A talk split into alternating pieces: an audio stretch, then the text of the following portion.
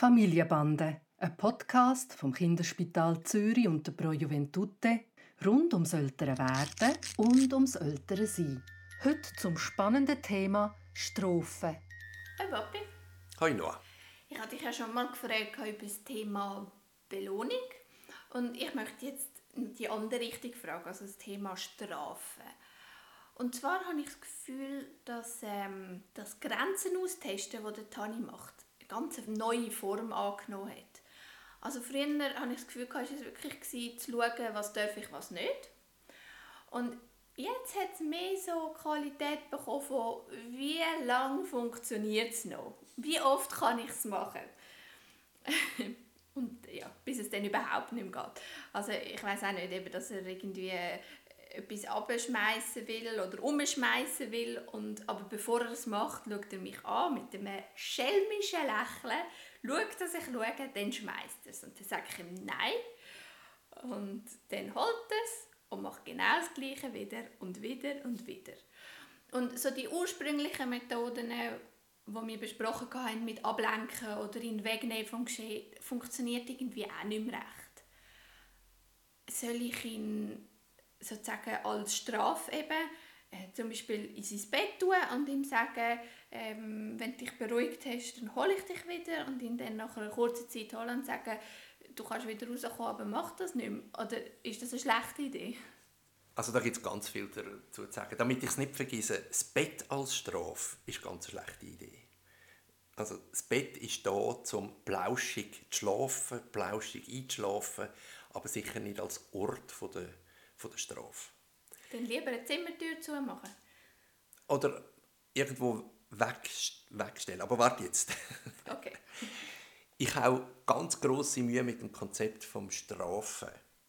Sicher in dem Alter. Also das ist eine Art eine Bankrotterklärung oder Ausdruck davon, dass man, dass man eigentlich nicht mehr weiter weiß.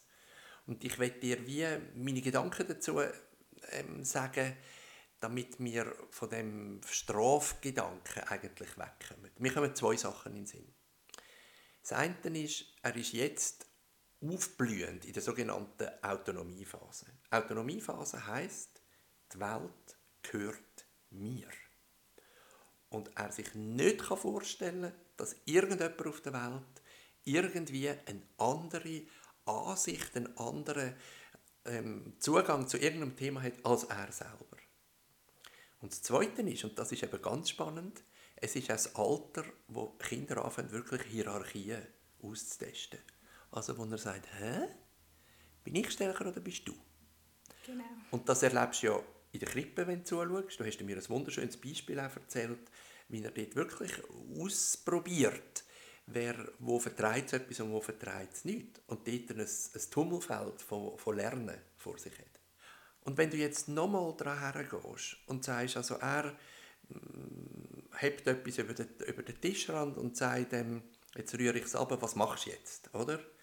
Dann ist es für mich ein ähm, Schauen, was, was passiert jetzt, ein Ausprobieren, was passiert jetzt. Da hat es eine konkrete Ebene, was passiert wirklich, schimpft Mami, aber auch zu schauen, hat Mami ein Smile drauf bei dem, also merkt sie, dass jetzt das ein Spiel ist oder nicht. Also auf der emotionalen Seite passiert etwas. Und dann geht es letztlich auch wieder zum Thema Grenzen setzen, oder? Und du musst dir überlegen, ist jetzt das wieder etwas, wo du sagst, das wollte ich unter keinen Umständen, da braucht es eines von diesen wenigen wirklich Neins, wo man pro Tag setzen soll? Oder ist das etwas, wo du kannst aufnehmen und sagen, wenn du das Zeug abrührst, dann hast du nachher kein Essen mehr. Oder dann geht der Teller kaputt und dann, dann kannst du den Teller nicht mehr brauchen.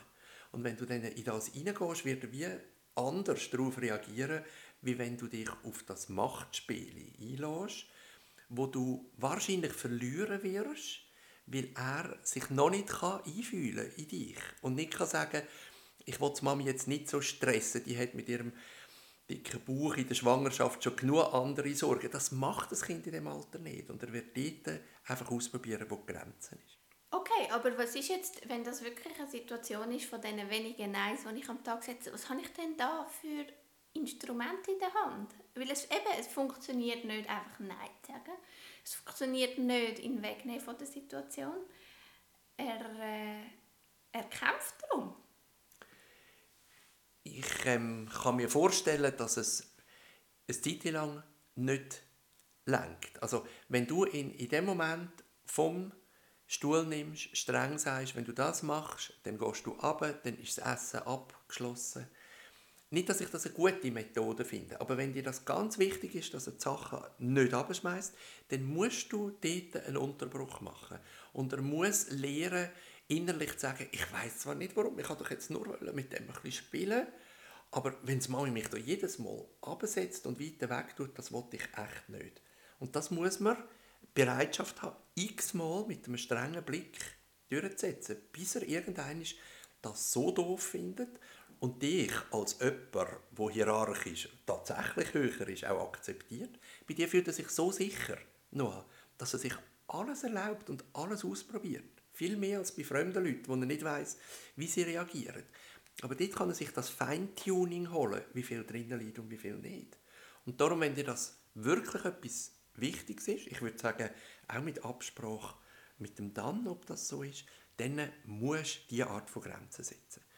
Ins Bett tun, No-Go, in ein Zimmer tun und die Türen zumachen, kann ein Kind auch nicht verstehen in dem Moment. Sondern ich würde einfach wie sagen, eine räumliche Distanz für den Moment und das repetitiv wiederholen, stur, mit einem strengen Gesicht, bis er begreift, dass es ernst gemeint ist. Okay, das ist, ähm, ist nicht einfach. Also eben, wenn man eh schon so ein bisschen an den Grenzen ist und er einfach immer wieder das Gleiche macht und ich weiß eigentlich, dass wenn ich ihn wirklich irgendwo an eben ins Bett, ich verstehe, dass das nicht eine gute Methode ist, aber dann halt auch ins Zimmer und Türen zu machen, wo er nicht selber entscheiden kann, wenn das es wieder gut ist und zurückkommt und es nochmal macht, sondern dann, wenn er sich beruhigt hat, dann komme ich und hole ihn.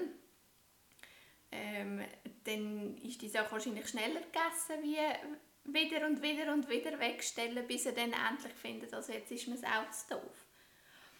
Aber ich verstehe die Logik dahinter aus seiner Perspektive aus gesehen, dass er wirklich sich nicht kann vorstellen warum, ähm, warum ich jetzt so reagiere und dass es natürlich auch schön ist, dass es ein weiterer Entwicklungsschritt ist, zum, zum Verstehen, nicht nur, das darf ich, das darf ich nicht, sondern so weit kann ich etwas ausprobieren und dann geht es nicht mehr. Und ja, wie du sagst, wir müssen uns bei der Nase nehmen und wirklich konsequent an möglichst wenigen Orten so ein Nein einsetzen, damit es dann, wenn wir es brauchen, auch möglichst effektiv ist. Wenn du die Türen zumachst, Noah, wird er das nicht verstehen, weil er braucht dich ja in dem Moment. Es ist ja eine Verunsicherung, oder?